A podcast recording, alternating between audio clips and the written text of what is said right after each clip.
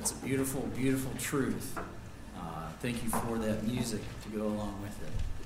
We're going to go ahead and dismiss the children at this time, four years old to fourth grade. If you'll head on out the back, they'll be headed over to the lunchroom. While they're headed out, if you'll take your Bibles and turn back to that passage of Scripture that we've been in for a couple weeks now, John chapter 11.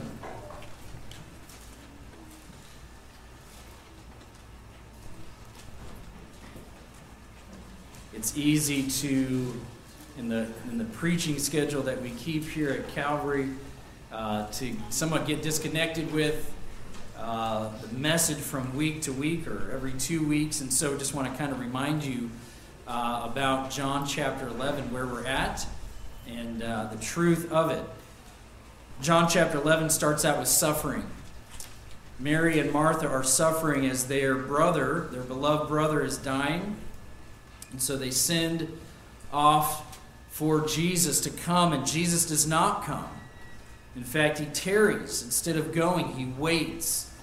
And he says that this is for the glory of God, and he says that it's for the love of this family. And that's shocking to us because typically love is expressed through alleviating pain, not allowing it. And so as we as we read through that, we saw how God's glory is on display in this passage against the backdrop of suffering, against the backdrop of man's hatred, showing God's final purposes and what he's doing and it will be on display in his time and in his way. So Jesus tells his disciples, we looked at this two weeks ago, Jesus tells his disciples that Lazarus is dead and that he was glad for it. Of course, the sentence doesn't end there. He's glad for it because it would give them a chance to see and understand who he really is. God's way and God's time. And they, of course, the disciples question, they question this decision to go back to Bethany because they had just almost been killed in Jerusalem, and to go back to Bethany was to go back two days' journey closer to those people that hated him. And so, Jesus, we looked at last time, gives wonderful teaching about confident living that comes through faith in God's will and in God's timing. Really, we would say this morning that the safest place to be is in God's will. In fact, fear in a believer's life only comes when we have perceived danger, because the truth of it is, there is no danger for the believer walking according to God's will. Confidence in living comes from understanding that God has ordained life and that God has a perfect and righteous plan for our lives. I mean, the Bible tells us that we cannot, through anxiety or worry, add one hour to our life. Now, apparently, you can add one hour to sunlight by moving your clock, but no man can add a, a day, a, an hour to his life through worry and anxiety. And so we're called to trust God's will, to, to walk in God's righteous way. And so while a believer is walking in God's righteous way, there's, there's nothing to fear. And in, in fact, we'd say there's an invincibility about the believer who recognizes God's will and is walking according to it. so Jesus takes his disciples and they go right back toward those who would do him harm. And in fact, the most dangerous thing then would be to walk away from Christ, to stay away from walking in God's will. Why? Because Christ is the life. Christ is life. And so today we're going to continue in this chapter and uh, to set the direction, I'd just like to ask you a couple of questions this morning. How do you cope with loss? How do you cope with loss? Right? The buzzwords now are coping mechanisms. What coping mechanisms do you have? How do you cope with discouragement, frustration, depression? The world has many ways of, of coping with that. None of us are beyond discouragement. None of us are beyond loss or frustration, or even, we would say, depression. How do you cope? The second question is this Are you enjoying life? Are you enjoying life? I know that's kind of an open ended question, but are you enjoying life? I mean, yesterday was a beautiful day, right? I mean, it was a beautiful day in the sense that uh, we were outside, the kids were playing outside, which is a healthy thing, right? And they're enjoying the outdoors. They're playing well together. They're not fighting. I had a fire going. I was trying to burn all this yard debris, and that's just all, you know, fire is fun, and I have the burn marks to prove it. And uh, we're cleaning the house. The doors are open. And just, you know, it. But, but you know that doesn't last, right? Those, those days are, are fun and, and, and we remember them, and at the same time, that's really not what brings enjoyment to life. Enjoyment to the day, maybe. But are you enjoying life? What is it that you enjoy most about life? And what would happen if you lost that? These are, these are, are questions of, of practical living that I want to come back to at the end of a very theological chapter. Because if you have right theology, it will always work itself out into right living. Wrong theology, however, well, like we read this morning in 1 Corinthians, will be of all men most miserable. And so I pray that you'll give your heart and mind. Let's pick up our reading this morning then in John chapter 11 and verse 17. John chapter 11 and verse 17, we're going to take an aggressive approach to the chapter and try to get through a lot. Uh, and we'll just, since we have an extra hour of daylight, we'll just keep going. All right, just kidding. All right, verse 17. Then when Jesus came, that is, he and his disciples are coming back to Bethany the, the town of Bethany where Mary, Martha, and Lazarus live. Then when Jesus came, he found uh, that he had laid, and then when Jesus came, he found that he had lain in the grave four days already. Now Bethany was nigh unto Jerusalem, about 15 furlongs off. We would say that's about two miles. And many of the Jews came to Martha and Mary to comfort them concerning their brother. Then Martha, as soon as she heard that Jesus was coming, went and met him. But Mary sat still in the house. Then Martha said unto Jesus, Lord, if thou hadst been here, my brother had not died. But I know that even now, whatsoever thou wilt ask of God, God will give it thee. Jesus said unto her, Thy brother shall rise again. We'll just leave off for a moment in our reading there. What is the context here? Well, Jesus has waited two days. They came and said, Lazarus is sick. And Jesus waited two more days to make the two day trip back to Bethany. And, and, and the significance of that is found, I think, in why maybe Jesus waited four days. Back in Jewish tradition, and in, in that day, they thought that the Spirit hovered over the body uh, for a few days, wait, wanting to come back into the body.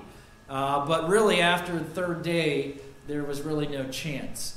And uh, of course, we would recognize this with the, the scientific advancements of those days. Uh, whether someone was in a coma, they could be confused as dead, but then come back. And so, uh, the, that, that idea, people could have explained away what's about to happen here with that idea oh, he wasn't really dead, or his spirit came back to him uh, naturally. And so, Jesus waits those four days. After four days, though, enough decomposition of the body had taken place that it was pretty certain that they weren't coming back. And it really, in that day, since they without refrigeration and those things, uh, the body started to decompose pretty quickly. And of course, you see that later on in Martha's uh, statement that, hey, don't go in there. Uh, by now, he stinks. And you know what that means? It just means that he stinks, right? And those of you who have been involved in, in those things understand uh, Brad and I had an opportunity when we when I first moved back to Myrtle Beach to be a part of uh, the coroner's office, and we would go and pick up uh, for the coroner. And um, like we've said before, we never mistook the, the right person to pick up. We never picked up a live person. We always got the right one. And uh, Brad has more stories, or at least can tell them in a better way than I can. But uh, there was a time he came and picked up someone who had been dead for many days and uh, the precautions and the things they were taking to overcome the stench. Uh, and, and, well, I'll just let Brad tell you that story. All right. the body is dead. Jesus waits four days and is, is coming back, uh, is coming to see them. The place is about two miles east of Jerusalem. And uh, the passage talks about many coming to mourn with Mary and Martha, suggests two things. First of all, that they would come probably from Jerusalem, as many people would have gone down the road to be with this family. And also uh, that this, this family probably was a prominent family. Uh, it was custom, even the poorest people uh, would have people come and mourn. It was just part of their custom that when you when you buried a loved one, you mourned, and so people would there would be professional mourners that would come out and mourn with the family. And so, with the, with the statement here that many Jews were there, uh, we see that probably many had come from Jerusalem, and this family probably had the means, or at least had a name in the community that many would come out and do that with them. Interestingly enough, funerals in those days were different than ours. Uh, we were very sanitized when it comes to death. Uh, when someone dies, they are put away from our sight. They are put in a place that keeps them from decomposing. They're, they're embalmed. They're uh, they could put nice clothes on. Or the horizontal tailor works on them and, and uh, puts makeup on them. And, and, and then we have a viewing, and they look, right? I mean, they, they don't always look the same, but, you know, at least they look presentable when we go to an open casket funeral. That is not how they did it then, right? They would bury immediately. And for obvious reasons, Jerusalem is a hot climate, and decomposition would, would, would take place right away. But then they would mourn with the family for a week, and really up to 30 days was the funeral idea here. And so, being on the fourth day, there would still be many mourners there uh, taking part in this process. What I want us to see this morning, though, is the struggle of unbelief. And, and I, I would just encourage you as we go through these verses that you would identify in your own heart how you have this same struggle. You know, it's one thing to read this story recognizing the end of it, it's another thing for Mary and Martha to be in it, not knowing what's about to come. But I think we'd be wise as Christians to read this with an understanding that we ourselves, in many ways, struggle with the same type of unbelief. Look at the struggle of unbelief here. Verse 20 Martha comes to Jesus and says, Lord, if, if thou had been here, my brother had not died. But, but even now I know that whatever you ask of God, he'll give it thee. And Jesus saith unto her, Thy brother shall rise. So, so Mary saith to him, I know that he shall rise again in the resurrection at the last day. I want us to recognize here that unbelief is often exposed in times of great fear, great frustration, discouragement, depression, and loss. Unbelief is really ex- ex- exposed in our lives through difficult times. I mean, it's easy to walk around on a day like yesterday and sing God's praises. It's a hard thing to wake up an hour early and sing those same praises, right? Uh, and it's definitely hard when we are losing someone that we love. And oftentimes it's those low times that our unbelief really comes to the surface. I can't totally be sure of Martha's attitude here, but listen to her words Lord, if you had been here, my brother would not have died. Surely she had seen and heard how everyone that came to Jesus for healing was healed. And we read that in Scripture that the crowds would come and press on him, and they would bring all the sick and healing, and it would say, Jesus healed every one of them. We don't have any account in Scripture where somebody comes to Jesus to be healed that is turned away. And as Jesus spent a lot of time with Mary and Martha and Lazarus, I'm sure these things are going through her mind. Jesus is the healer. We need him here. We need him here. He can fix the problem. And so she states, Lord, if you had been here, we know you would have healed him. Now, I don't, I don't think this is an, a passive, aggressive way of making Jesus feel bad. You know, like um, a statement followed by a long, intrusive stare from your wife. Uh, so Aaron broke his arm about a week and a half ago. And Bethany goes, Well, I was here at home keeping the girls safe. Where were you? I, I don't think that's what Martha's doing to Jesus here, obviously. But it is interesting how disconnected Martha's personal experience is from what she knows to be true about Jesus, right? I've heard these things. I've seen you do these miracles, and if you would have been here. Not, oh, now that you're here, it's, we missed the opportunity. We missed the opportunity. By the way, we do this all the time. We know of the miracles of Jesus. We know of the personal involvement that Jesus had with the people in the Bible. And we may even give testimonies on Wednesday nights about good things that happened.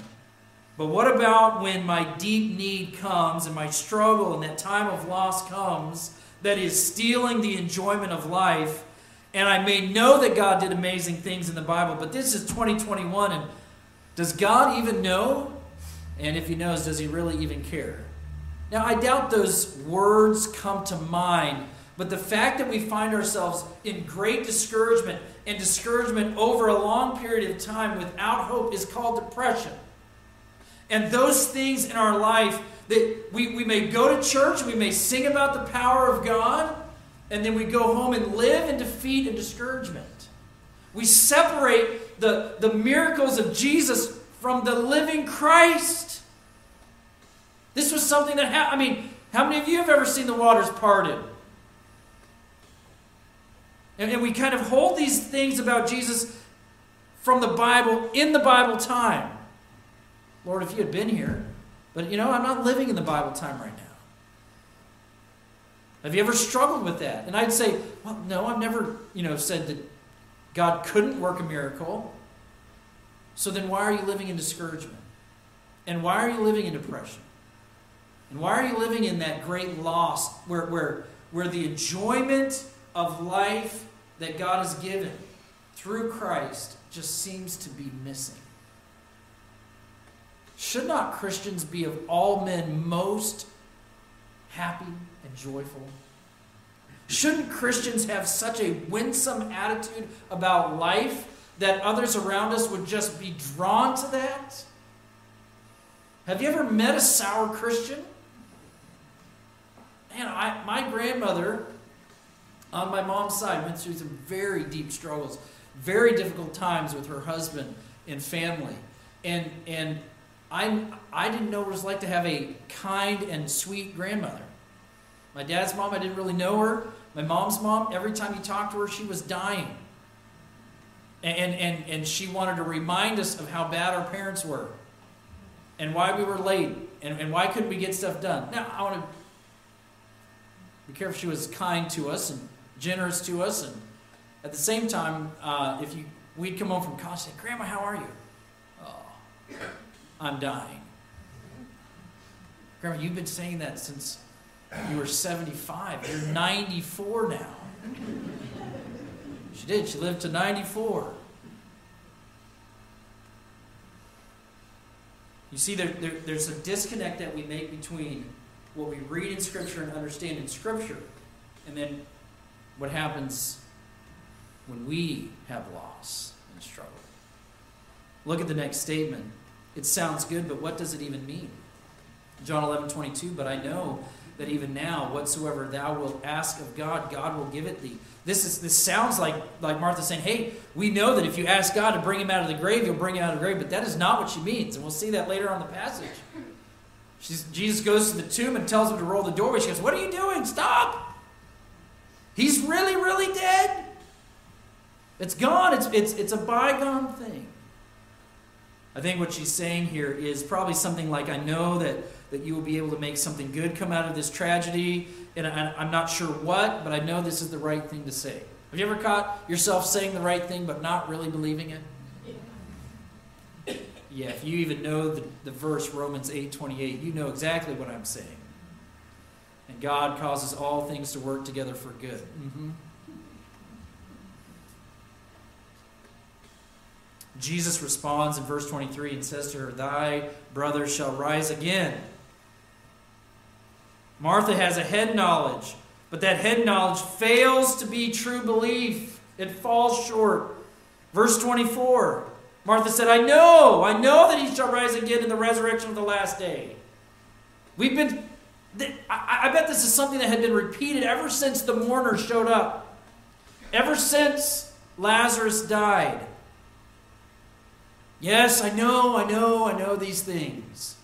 You, you know what I'm talking about you've been in a difficult time of loss, right? Or, or a time of, of great frustration, of disappointment, and, and some that person comes along and quotes Romans 8 28 to you. I know. Maybe now's not the right time to say it, okay? I know all things work together for good. I don't have I don't know why or how, and I, I know I'm supposed to say it, but I really don't see it.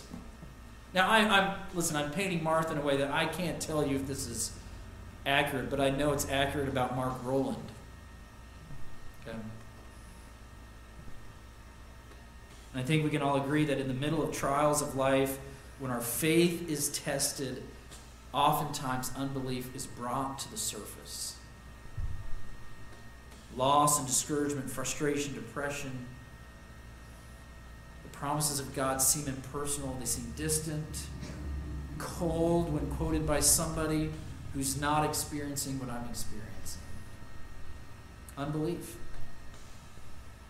Unbelief then often expresses itself in grief. Look at the next verse, verse 28, or come down to verse 28. And when she said so, she went her way and called Mary, her sister, secretly, saying, The Master is come and calleth for thee. As soon as she heard that, she arose quickly and, and came unto him. Now Jesus was not yet come into the town, but was in the place where Martha met him. And the Jews uh, then which were with her in the house and comforted her when they saw Mary, that she rose up hastily and went out, followed her, saying, She goeth unto the grave to weep there. Then when Mary was come uh, where Jesus was and saw him, she fell down at his feet, saying unto him, Lord, if thou hadst been here, my brother had not died. When Jesus saw, therefore saw her weeping, and the Jews also weeping, which came with her, he groaned in his spirit and was troubled. Unbelief often is expressed in hopeless grief. Mary shows us a little bit more of, raw, of the raw emotion. This would make sense based on the personality differences between Martha and Mary. Martha was the leader, she was the caretaker, she was the strong one. She was the one that prepared the food and and got it ready. And remember, she's the one that told Jesus, Hey, can you tell Mary to quit sitting there and get up and help me? And Jesus said, No, Mary's made the better choice. Mary was the worshiper, Martha was the manager, the logical one. And so, here in this chapter, by the way, in the next chapter, we're going to see how Mary's worship and emotion are poured out on Jesus. Martha, on the other hand, is different. So we see these these emotions from Mary. It's it's it's a sad sight actually. If you could in your mind picture what's happening here, Mary, Martha goes back to Mary and probably so that Mary could have a personal time with Jesus, tells her secretly, "The master's here, would like to see you." Mary gets up and runs to him. The mourners see her leaving and say, "Oh, she, she must be going to the grave. Let's go with her." Jesus approaches the Lord and does what? She says the same thing Martha said, almost as if this is a conversation. Have you ever talked to people and recognized, uh, oh, you must have been with them? You said the same thing, right? So, so Mary runs out, and I'm sure this had been a t- topic of conversation, maybe even before Lazarus had died. Maybe the conversation went like this Lazarus, let us go get Jesus. He can help you. And Lazarus like, no, don't bother the master. Don't take him away from his teaching. I'll be okay and, and then he dies. And so the, the sisters may have just been beating themselves up. Why did we not go to Jesus sooner? Why didn't we get him to come? He could have healed. And so Mary runs out there and falls at his feet weeping. These are adults. These are, these are believers in Christ, overcome with grief. Mary's weeping seems to have a hopelessness to it. What she's saying i mean it seems maybe somewhat accusatory. I don't know if that's the way. If you had if you had been here if you had been here. By the way i hope that as believers when we come to a point of loss i don't know if there is a better opportunity for our light to shine in times of loss there has to be an understanding of this passage if you're a believer in jesus christ and you have experienced great loss, you need to spend time in this chapter. You need to spend time understanding who Jesus Christ is. Some of you have buried children. Some of you are buried brothers and sisters, parents, spouses, close friends. And you know there is absolutely a strong pull of grief that would pull you into a darkness of hopelessness. There's Mary comes and is just on her face before God, weeping in grief. Not only that, but the, the crowd as well. Look at their unbelief. John 11 31, the Jews that were with her in the house to comfort her when they saw Mary, they, they rose up and went out with her. Right? And, and then Jesus in verse 33, when he saw her weeping, and the Jews also weeping, and by the way, this has the idea of wailing. He groaned in his spirit and was troubled. Jump down to verse 37. Some of these Jews said this Could not this man, which opened the eyes of the blind, have caused this, have, had caused that even this man should not have died? Look at the unbelief. By the way, unbelief is hopeless. Or you could go the backwards. If you are hopeless about a situation, it is because of unbelief. By the way, they said this about Jesus all the time, didn't they? They'll actually say the same thing about him on the cross. He healed others. He saved others. Why can't he save himself? This Jesus healed other people. Why can't he heal the person he loved? There's a grief to that. Even the crowd is disappointed in Jesus. Now it's interesting, we have kind of a window here in this chapter into Jesus' humanity. Here in a second, we're going to see Jesus' deity in, in a powerful way. But we, we have a view into Jesus' humanity. Look at verse 33. Verse 33 says that Jesus groaned in his spirit and was troubled. This word groaned here in the Greek language is a very picturesque thing, and it's not typically tied with grief. It's actually tied with stopping an action or, or confronting an action. It actually has to do with the sound that a horse makes. And, and here, when Jesus views these things, there is an emotional response in Jesus. Then, if you look at verse 35, every child's favorite memory verse, right? Jesus wept. Jesus wept. This is a different word than the words used for, for Mary and Martha and the crowd. Jesus wept. And I don't know about you, but I, I think it would have been a shocking thing for me to see Jesus cry. Jesus had been through extreme temptation in the wilderness, 40 days without food. Do you think he was emotional at that time? I mean, come on, I missed like two meals and I'm emotional.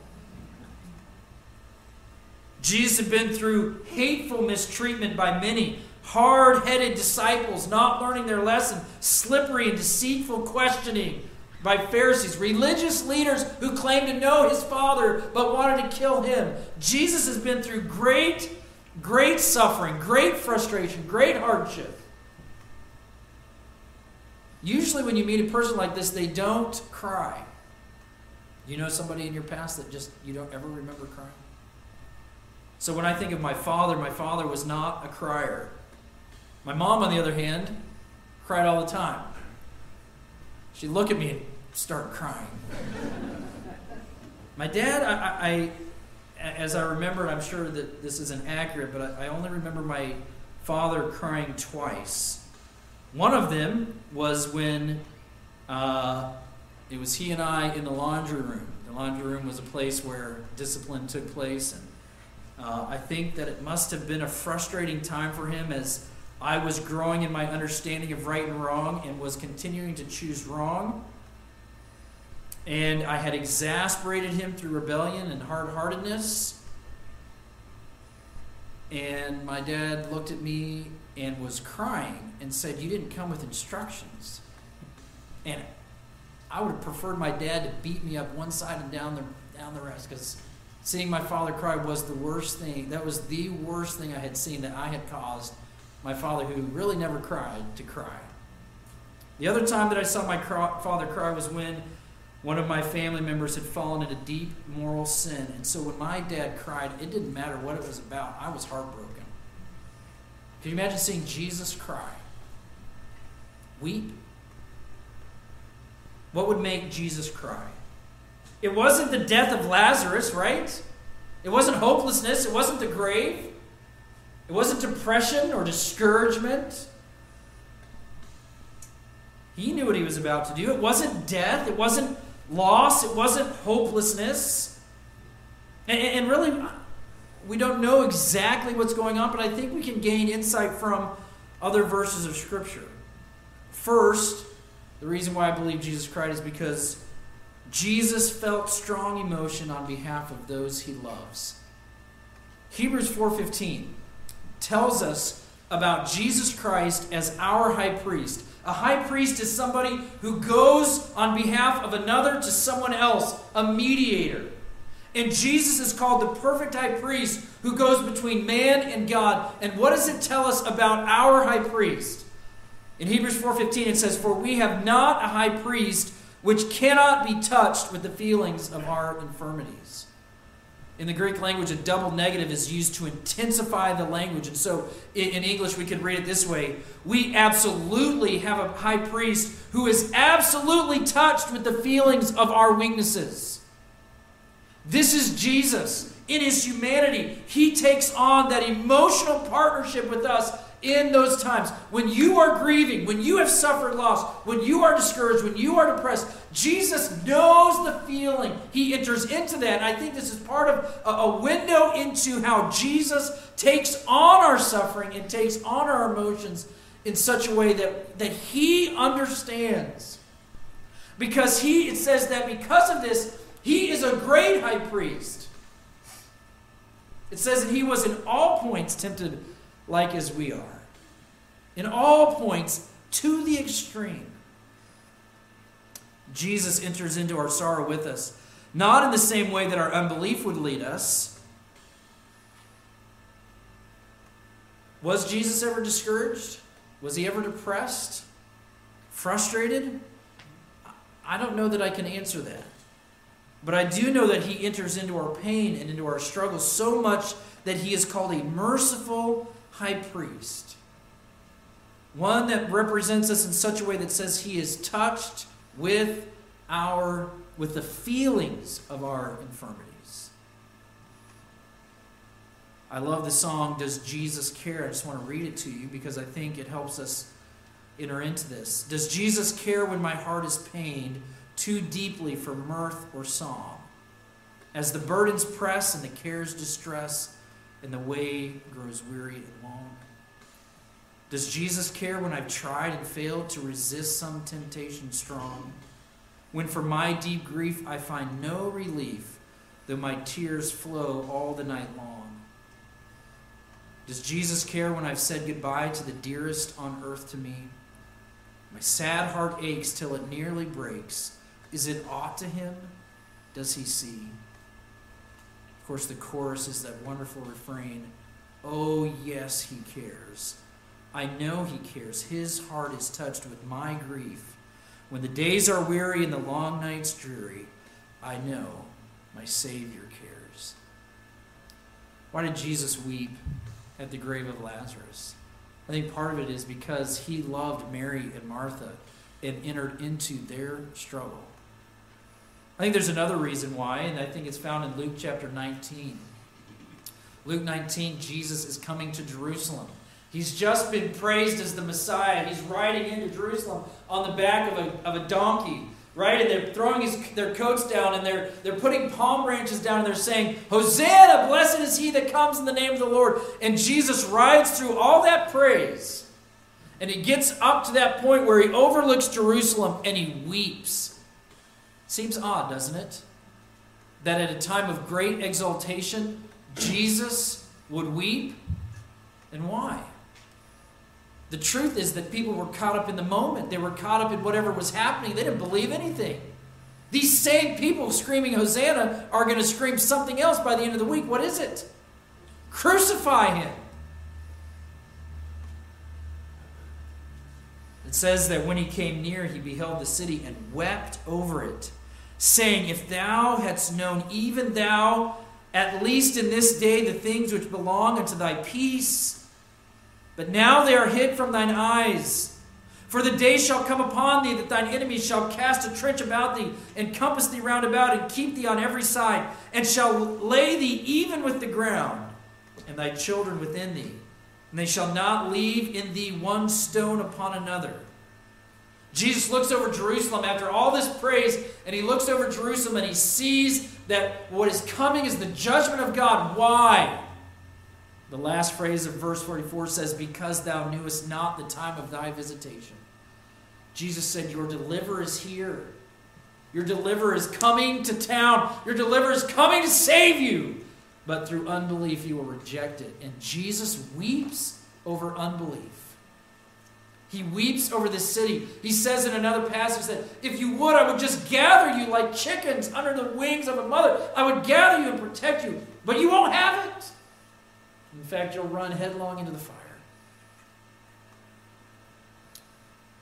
There's another time we see Jesus weeping, and that's in Hebrews 5 7. And it says this that who in the days of his flesh, that is Jesus, when he had offered up prayers and supplication with strong crying and tears unto him that was able to save him from death, and was heard in that he feared. I think when Jesus goes to God, on behalf of us, he weeps. He weeps. Or I would say he wept. We're going to be in John chapter 17 soon, and this is God's, this is Jesus' high priestly prayer where he is praying that God would keep us and that God would strengthen us and that God would not take us out of the world, but that He would strengthen us to go through the persecution that we're about to face. And He's praying for us. And I imagine that if you take Hebrews 5 7 literally, that while Jesus is praying to the Father on your behalf, He is weeping over you because He loves you. So as we get to Hebrews 17, that'll be in the future. Don't forget this, okay? All right. Each of these, though, think about it, each of these has to do with the destructive nature of sin and unbelief. The pain that we suffer in this life are a result of sin. A result of Adam and Eve's sin, a result of, a, result of America's sin, a result of our own sin, a result of our parents' sin. We struggle. We struggle with grief and frustration and loss, and Jesus enters into that, but it has come through sin and unbelief. When Jesus weeps over those who reject him, it is because of unbelief. And when Jesus prays for us, he weeps because he knows the struggle that comes through unbelief. And so, as Jesus stands at the grave, he enters into the sorrow of those that he loves. By the way, we know that, that Mary and Martha are not believing in an immediate resurrection. Right? Look at verse 39. Jesus said, Take away the stone. And, and Martha, the sister of him that was dead, said unto him, Lord, by this time he stinketh, for he hath been dead four days. He's not coming back. Don't remove the stone. So think about this. We see that unbelief surfaces in hard times and that, that there's, a, there's a sorrow that comes from unbelief that will drown us in grief. But, but there's somebody at this gravesite that's different. Jesus is there, right? Look at uh, verse 25. We're going to go back up a little bit. Verse 25. When Martha said, I know, I know that Lazarus will be raised in the last day, Jesus said unto her one of the I am statements. Jesus makes seven of these statements that are so uh, so amazing as we understand and, and as we come to understand them, we understand who Jesus really is. And Jesus says this I am the resurrection and the life. He that believeth in me, though he were dead, yet shall he live. And whosoever liveth and believeth in me shall never die. To Mary and Martha, what is the reality of Jesus? The Son of God, God Himself Jesus says, Look, I am resurrection. It's not that the resurrection is an event. It's the fact that I, Jesus, am the resurrection. The resurrection of Old Testament saints in the future, that's me, but I'm here. This is a present reality. I am the resurrection, and I am life. The faith and hope of all those who have gone before. He says, I am the hope, I am the faith, I am the resurrection. Not just the resurrector, I am the resurrection. What does that mean for those of you who have Christ living within you? Within you, you have the power of resurrection. That, that doesn't mean that you're going to go and tell yourself when to jump out of a grave. But I tell you what, it means you will never die. Jesus is resurrection, He is life. I believe that Jesus is teaching that all true hope and all true faith is not in an event, it is in a person. By the way, the, the ramifications of that understanding are amazing. Some people base the fact that I know I'm saved. How do you know I'm saved? Because there was this time in my past when I did this. That's not what Jesus is talking about when he says, I am life. How do you know you're saved today? How would you know that if you did die today, that you wouldn't die, but you would live forever with Him? Well, you see, my mom told me when I was five. And I want to disparage the faith of a five year old. Jesus commends it and says, You've got to come as a child. But I'll tell you this if your hope is in something that you did in the past, you've missed the point of this passage where Jesus says, I am life. How do you know today that you, if you die, will go to heaven? Because Jesus lives within me, and He is the resurrection, and He is life. And He has said that no man can take Him away from me. No man can pluck me out of the Father's hand. I am His. He's the good shepherd. He knows the sheep, and He'll never suffer His sheep to be lost.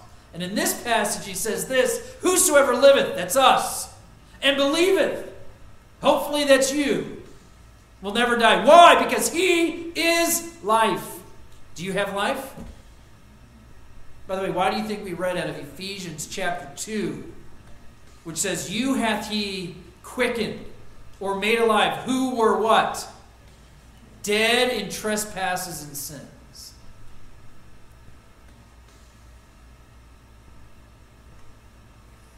Jesus lives within the believer that's taught all through the New Testament, and he is life.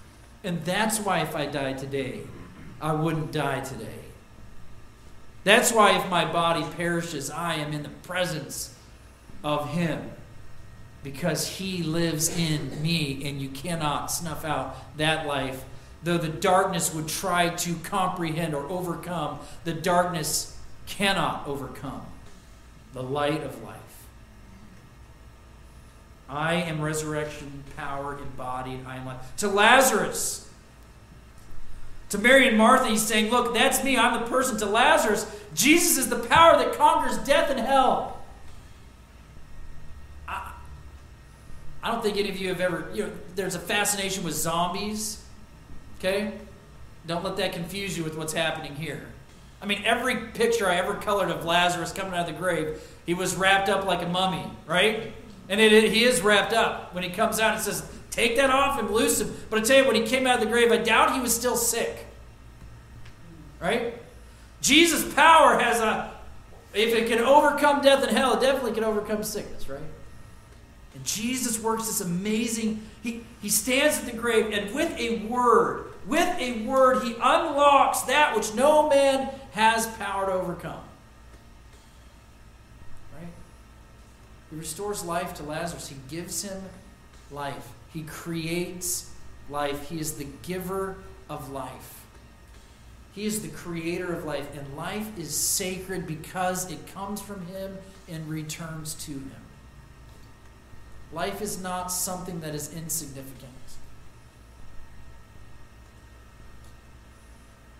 To the crowd, I don't know, what picture yourself there? Well, he healed other people. Why didn't he come on time? And then to see Jesus heal this man, do you think it would have caused a work of belief in you? Yeah. But let me remind you of something that Jesus says Blessed are they who believe and yet have not seen. Do you have loved ones in the grave? Blessed are they that believe who didn't see this To us, Whosoever liveth and believeth in me shall never die. Jesus is teaching us something about life that I don't think we quite understand. Life is not a sum of days. Life is not a bunch of years put together in chronological order. There is something about life that we need to understand. Jesus is the giver of life, He's the sustainer of life, He's the possessor of life. This is why it's a crime to kill. It's not yours to take, you can't give it. This comes from God. Life comes from Christ, He's the giver. Apart from Jesus, there is only death, eternal death. This daily existence on earth will cease and my body will pass away. Some of you have remembered over the last few weeks that I have stood up here and said very clearly Mark Roland will never die. You can say it back to me if you're at my funeral and you look at my casket. Hey, did you remember saying this? I probably won't respond in the same way. So, what does it mean? It means that there's something true about life that is much more than a sum of days and a number of years and a string of experiences put together in chronological order. There's something very sacred about life and the moment this body ceases to support what we call life, Mark Roland will no longer experience one millisecond of death. I will not experience my own death. I may be late to my funeral because I'm late to a number of things, but do you understand this? If Jesus lives within us, there's something about life that never touches death. Even though the body passes away, the Spirit is renewed day by day until that day when it is perfected, or it is already perfected, but stands with Christ.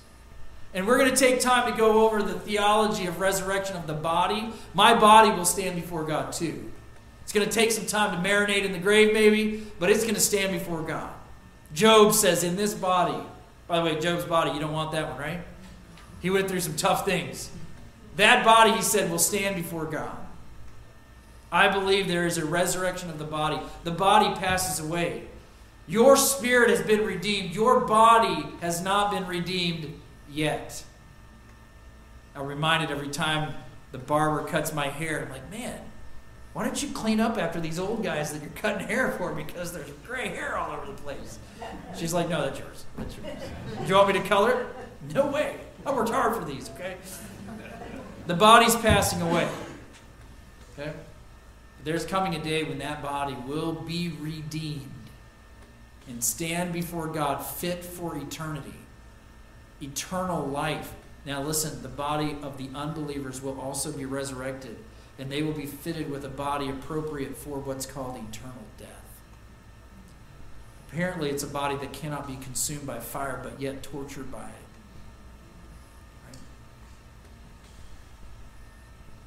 We need to, if you, listen, if you are struggling with loss in such a way that it's led you to discouragement, this discouragement over time has sunk you into depression, don't go out and, and, and use a pill.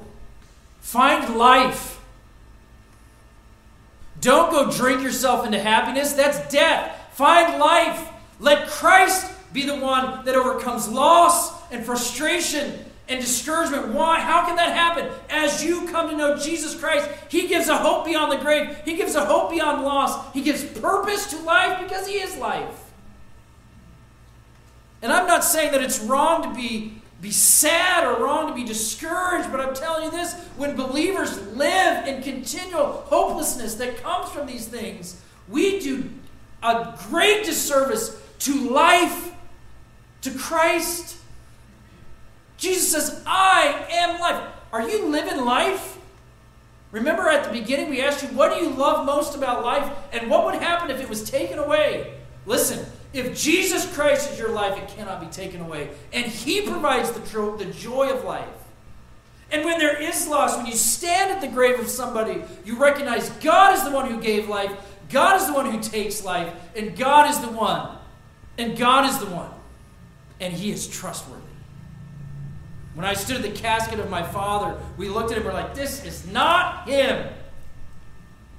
This is a farce. This isn't truth. The truth is that life continues for my Father, and he stands before his Maker in great joy. But I have a brother who's Down syndrome, and, and, and what, what, what, what about when he dies?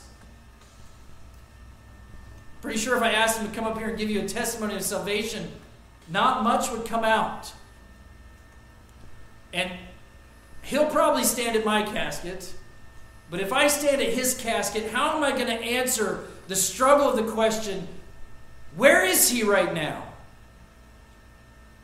You know what the truth is? This would go for any child, any infant, any person you know or don't know. When we stand in front of death, we need to recognize that Jesus Christ is life. Jesus Christ is love, and you absolutely can trust him. My brother Jonathan, we love him very much, but God is trustworthy with my brother. And I will leave my brother's soul in his hands. And any kind of questioning or answers that I may fabricate, don't take away the doubt. And you know what you do with doubt? You take it to Christ and say, You are God. And you are the resurrection and the life, and He is yours. What else can you do? What else would you want to do? Have you ever been at a funeral where the pastor puts the person in heaven? They don't have that power. Have you ever been in a funeral where the guy's talking about how God has received his beloved Christian brother, and everybody's like, I'm at the funeral. We knew that guy. That man was profane. This happened a couple years ago. Bert and I were sitting in a funeral, we're looking at each other going, is this the guy? Listen, there is great confidence for yourself, and there's great hope for others. Jesus is life. He also teaches us something about death, right? Yes, the body will die. The effects of sin will run their course.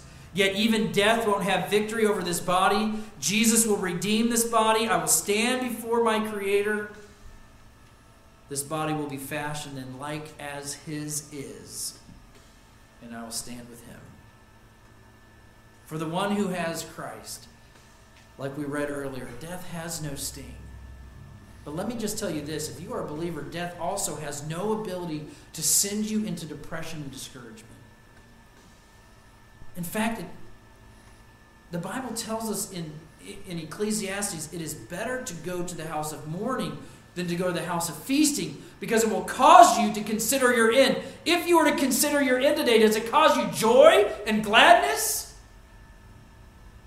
I mean, now listen, I'm not out wanting to die. But I tell you what, I don't control that either. And so I'll just trust the Lord. Well, what would happen? You've got nine kids. What would happen if, you know what? My God is trustworthy. I'll tell you what will mess up nine kids their dad without Christ. Right? Do you see how understanding that Jesus is the resurrection and the life can actually provide you daily love of life? You should not be miserable. You should not be depressed. Look to Christ. Find in this passage a loving Lord who enters into your sorrow and then promises that if you believe in him, whosoever liveth and believeth in me shall never die. How will this affect your life? We've stated this before. The disciples. What happened the night they were in the Garden of Gethsemane? And the soldiers came to take Christ? self preservation kicked in. And they all scattered, everyone. And they stayed scattered. The only one who had enough courage was Peter, who from a distance sat there and denied him. Where were the other guys? They were with Jonah. Okay. Right? They were gone. But but but let me tell you, Jesus dies. He's the resurrection. He is life. They come back and spend time with him. He leaves, sends his spirit to live within them. And what do these guys do? Oh man, read about them. They don't cower in any corner. They stand up to kings and detractors. They stand up to people possessed with demons. They stand up to people who are stoning them and beating them. And they loudly proclaim what message? That Jesus is alive. And it totally, it totally transforms the disciple. Let me just tell you this morning if Jesus Christ is your resurrection and your life, and you will spend time coming to know Him, He will transform your living in such a way that you will stand before others without fear. And you will face loss, and you will face suffering, and you will face persecution with great joy in such a way that as Peter or as Paul and Silas leave the prison, the guard who was guaranteed death says, What do you guys have? What is that? You were singing last night. You refused to run away today. I need that. See, there's a very practical application to understanding that Jesus is the resurrection and the life, and it should take place in your heart moment by moment. And as you leave this morning, you should leave loving life because it is a gift of God. It is God Himself in Jesus Christ living within you, not your daily experiences, your eternity is secure. So there's another song. We'll end with this. This song is called It Is Not Death to Die. Oh, I love this song. It is not death to die, to leave this weary road and join the saints who dwell on high, who found their home with God. It is not death to close the eyes long dimmed by tears and wake in joy before your throne delivered from our fears. O oh, Jesus, conquering the grave, your precious blood has power to save. Those who trust in you will in your mercy find that it is not death to die. It is not death to fling aside this earthly dust and rise with strong and noble wing to live among the just. It is not death to hear the key unlock the door that sets us free from mortal years to praise you evermore. O oh, Jesus, conquering the grave, your precious blood has power to save. Those who trust in you will in your mercy find that it is not death to die. Let's pray with your heads bowed and your eyes closed, I would just encourage those of you who do not know Christ. Jesus is the resurrection and the life. And that is not just a future event, that is daily. If you do not know Jesus Christ as Savior, don't leave today without coming to know Him. What does that mean? It means that you recognize you are a sinner and you cannot pay for your sin and your sin will damn you to hell. But God, in His love, sent Jesus Christ, not to condemn the world, but that through Him the world would be saved. He came to save your soul. Would you believe on what He did for you on the cross? Would you believe that He is the resurrection and the life and will save all those who call on Him? You can have this life if you call on the name of the Lord in faith. He has promised to save all who call. Believer, I would not seek to take away what the Holy Spirit is working in your heart. And the beauty of our God is that He applies Scripture through His Spirit. But let me just encourage you to spend time we're going into Easter season where we, re- where we celebrate the resurrection of Christ, which is called the first fruit. He shows us in his resurrection what it means to have life. Will you not give your mind over the weeks to come to this passage and others that would cause you to enjoy true life?